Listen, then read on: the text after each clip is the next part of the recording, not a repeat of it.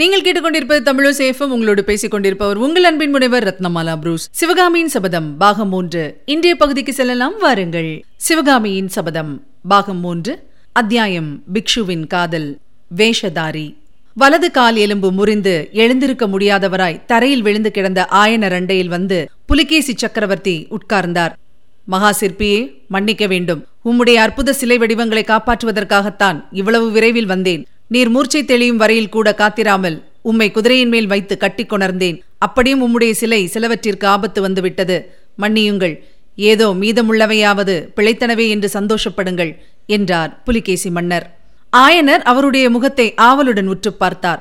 அவருடைய உள்ளத்தில் ஏதோ ஒரு சந்தேகத்தின் நிழல் படர்ந்திருந்தது. இதென்ன விந்தை? வாதாபி சக்கரவர்த்தியா இவ்வளவு நன்றாக தமிழ் பேசுகிறார்? கொடுமைக்கும் குரூரத்துக்கும் பெயர் போன புலிகேசி மன்னரா தம் அருகில் உட்கார்ந்து இவ்வளவு சாவதானமாக வார்த்தையாடுகிறார்? இப்படிப்பட்ட நல்ல சுபாவமுடைய மன்னர் சிற்பிகளை காலையும் கையையும் வெட்டி போடும்படி கட்டளையிட்டிருப்பாரா?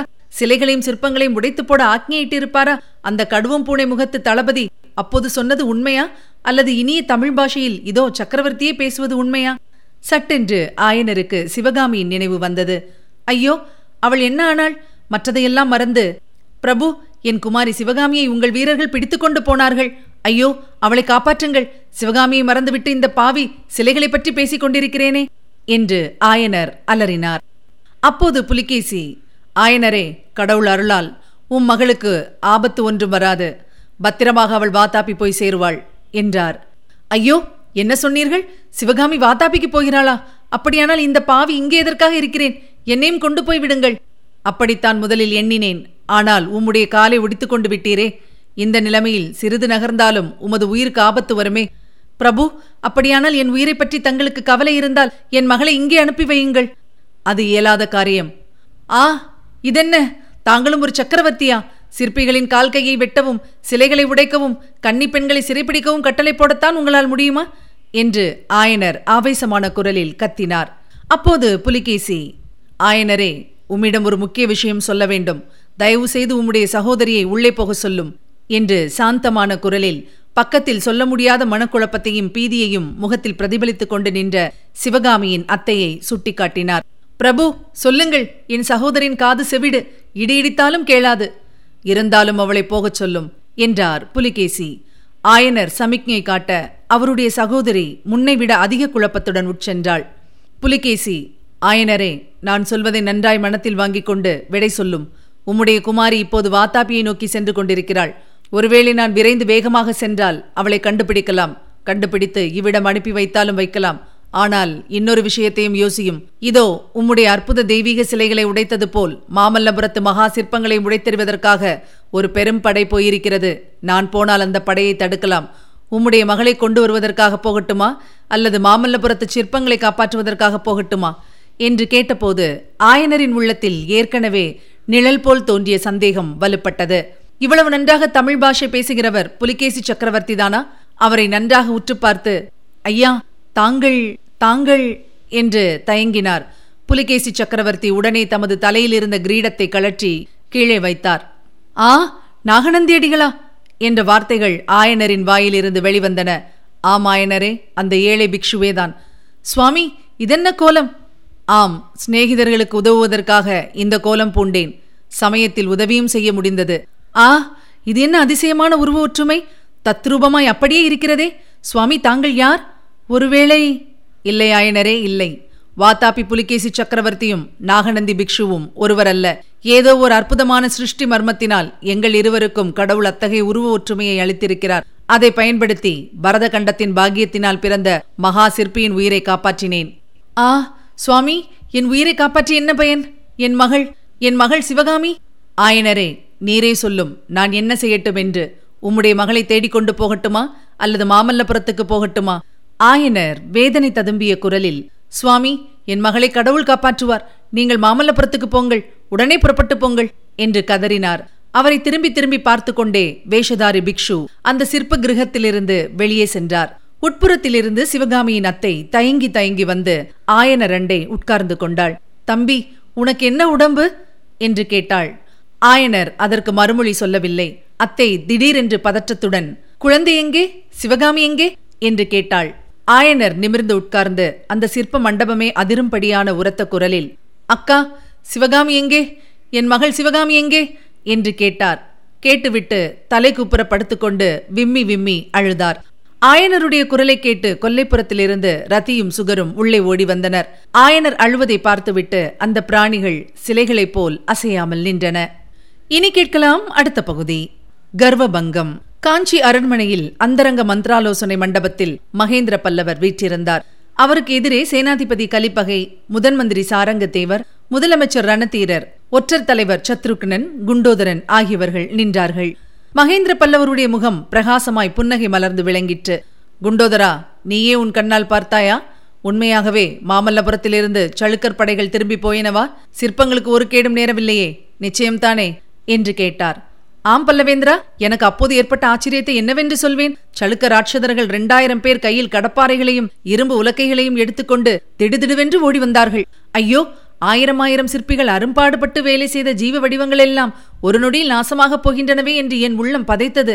தாங்கள் அந்த கோர காட்சியை பார்க்கும்போது தங்களுடைய மனம் என்ன பாடுபடும் என்று நினைத்துக் கொண்டேன். அடுத்த நிமிஷம் எங்கிருந்தோ திடீரென்று அந்த பாறை உச்சி மீது புலிகேசி சக்கரவர்த்தி தோன்றினார். கம்பீரமாக கையினால் சமிக்ஞை செய்தார். அவ்வளவுதான், ராட்சதர்களைப் போல் பயங்கரமாய் ஊளையிட்டுக் கொண்டு ஓடி வந்த சளுக்கர்கள் ஸ்தம்பித்து நின்று விட்டார்கள். அவ்விடத்தில் அந்த நேரத்தில் வாதாபி சக்கரவர்த்தியை அவர்கள் எதிர்பார்க்கவில்லை.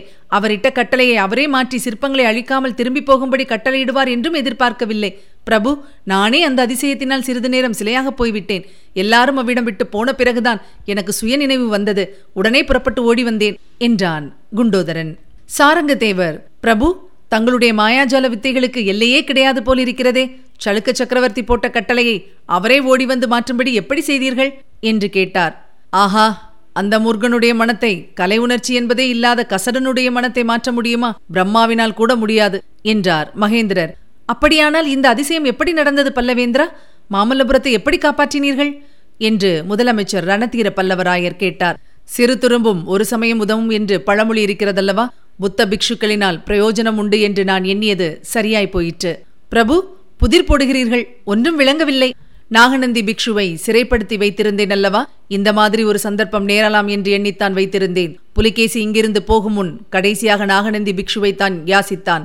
ஒரு கணம் என் மனம் கூட சலித்து விட்டது. ஒரு வழியாக நாகநந்தியையும் புலிகேசியுடன் கூட்டி அனுப்பிவிடலாமா என்று எண்ணினேன். நல்ல வேளையாக அப்படி செய்யாமல் அவரை நிறுத்தி வைத்துக் கொண்டேன். அதனாலேதான் இப்போது மாமல்லபுரம் பிழைத்தது."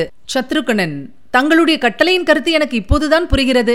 சுரங்கவாசலை திறந்து வைத்துக் கொண்டு உட்கார்ந்திரு, வெளியில் யார் போனாலும் அதிசயப்படாதே, யோக நிஷ்டையிலேயே இருந்துவிடு என்று ஆக்ஞையிட்ட சமயம் ஒன்றுமே விளங்கவில்லை. நாகநந்தி வெளியில் வந்தபோது எனக்கு தூக்கி வாரி போட்டது. ஓடிப்போய் அந்த கள்ளபிக்ஷுவின் கழுத்தை பிடித்து நெரித்து விடலாமா என்று ஒரு கணம் தோன்றியது. தங்களுடைய கண்டிப்பான கட்டளையை எண்ணி சும்மா இருந்தேன்" என்றான். சேனாதிபதி கலிப்பகை, "எங்களுக்கெல்லாம் இன்னமும் ஒன்றும் புரியவில்லை. நாகநந்தி பிக்ஷு போய் புலிகேசி அழைத்துக் கொண்டு திரும்பி வந்து மாமல்லபுரத்தை காப்பாற்றியதாகவா சொல்லுகிறீர்கள்?" என்று கேட்டார். "நாகநந்தி புலிகேசியை அழைத்து வரவில்லை, நாகநந்தியே புலிகேசியாகிவிட்டார்" என்று மகேந்திரவர்மர் சொன்னதும் ஏக காலத்தில் "ஆ" என்ற வியப்பொலி கிளம்பியது. "உங்களுக்கெல்லாம் முகத்தில் கண்கள் இருக்கின்றன, ஆனால் இருந்தும் என்ன பிரயோஜனம்? கண்களை நீங்கள் உபயோகிப்பதில்லை. நாகநந்தியின் முகத்துக்கும் புலிகேசியின் முகத்துக்கும் உள்ள ஒற்றுமையை நீங்கள் யாரும் கவனிக்கவில்லையா? நாகநந்திதான் புலிகேசியா என்று கூட ஒரு சமயம் நான் சந்தேகித்தேன். இல்லை என்று பிற்பாடு தெரிந்தது. இந்த மாதிரி சந்தர்ப்பத்தில் உபயோகப்படுவார் என்றுதான் நாகநந்தியை பத்திரமாய் சிறைப்படுத்தி வைத்திருந்தேன். புலிகேசி இங்கே வந்திருந்த போது அவருடைய கிரீடத்தையும் ஆபரணங்களையும் போல் நம் பொற்கொல்லர்களை கொண்டு செய்வித்திருந்தேன். அவற்றுடன் நேற்று அவரை அனுப்பினேன். நேரே மாமல்லபுரம் போக சொன்னேன்." "நாகநந்தி அவ்வளவு சுலபமாக சம்மதித்து விட்டாரா பிரபு? பிக்ஷுவானாலும் ஒற்றனானாலும் உயிருக்கும் விடுதலைக்கும் ஆசைப்படாதவர் யார்?" என்றார் மகேந்திரர்.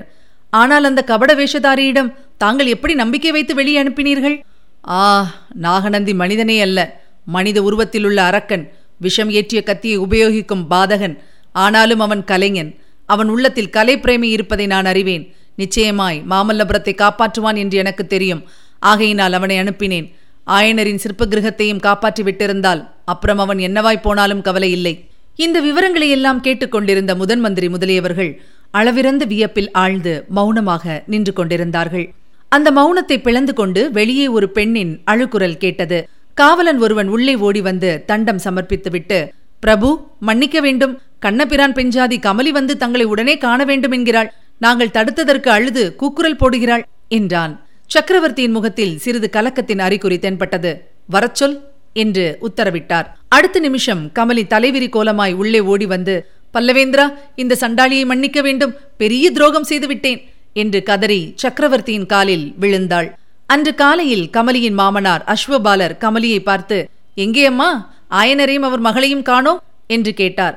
கமலி சாதுரியமாக, அவர்களுக்கு இந்த வீட்டில் பொழுது போகவில்லையாம், இந்த பச்சை குழந்தையின் விஷயமும் பொறுக்கவில்லையாம், ஊரிலுள்ள கோயில்களை எல்லாம் பார்த்து வரப்போயிருக்கிறார்கள், அவர்களுக்குத்தான் சிற்பம் சிலைகள் என்றால் பைத்தியமாயிற்றே என்றாள். நல்ல வேளை கோட்டைக்கு வெளியே போக வேண்டும் என்று சொல்லவில்லையே, போயிருந்தால் என்ன கதி ஆகியிருக்கும் தெரியுமா? அந்த படுபாவி புலிகேசி நாட்கள் ஊர்களையெல்லாம் கொளுத்துகிறார்களாம், சிற்பிகளையெல்லாம் காலையும் கையையும் வெட்டுகிறார்களாம், கன்னி பெண்களையெல்லாம் கவர்ந்து சிறைப்படுத்தி கொண்டு போகிறார்களாம். இதை கேட்டதும் கமலி ஐயோ என்று அலறினாள். அலறிக்கொண்டே அஸ்வபாலரிடம் விஷயத்தை கூறினாள். அவள் கமலியை மனம் கொண்ட வரையில் திட்டிவிட்டு, ஓடு, ஓடிப்போய் சக்கரவர்த்தியிடம் நடந்ததை சொல்லு என்றார். அதன்படியே கமலி சக்கரவர்த்தியிடம் ஓடி வந்தாள். விம்மலுக்கும் அழுகைக்கும் இடையே தட்டு தடுமாறி கமலி விஷயம் இன்னதென்று சொல்லி முடித்த போது சக்கரவர்த்தியின் முகபாவம் அடியோடு மாறி போயிருந்தது. கர்வத்துடன் கூடிய புன்னகைக்கு மாறாக சொல்ல முடியாத வேதனை இப்போது அம்முகத்தில் குடிகொண்டிருந்தது. சத்ருகுணனை பார்த்து, இவள் சொல்வது உண்மையா சத்ருகுணா, உனக்கு தெரியுமா என்று கேட்டார். சத்ருகுணன் நடுங்கிய குரலில், ஆம் பிரபு, நாகநந்தி போய் சற்று நேரத்துக்கெல்லாம் ஒரு ஆடவரும் ஒரு பெண்ணும் வெளிச்சென்றார்கள். ஆயனர் சிவகாமி மாதிரி தோன்றியது. யார் வெளியே போனாலும் அதிசயப்பட வேண்டாம் என்று தாங்கள் ஆக்ஞையிட்டிருந்தபடியால் பேசாமல் உட்கார்ந்திருந்தேன் என்றான். மகேந்திரர் முதன்மந்திரி முதலியவர்களை நோக்கி, சற்று முன்னால் என்னுடைய சாமர்த்தியத்தை பற்றி நானே கர்வப்பட்டு கொண்டிருந்தேன் அல்லவா? கடவுள் கர்வபங்கம் செய்துவிட்டார். சிவகாமியை பறிகொடுத்துவிட்டு மாமல்லனுடைய முகத்தில் நான் விழிக்க முடியாது. சேனாதிபதி, உடனே படைகளை திரட்டுங்கள். ஒரு முகூர்த்த பொழுதில் நம் படைகள் வடக்கு கோட்டை வாசலில் ஆயத்தமாயிருக்க வேண்டும் என்றார்.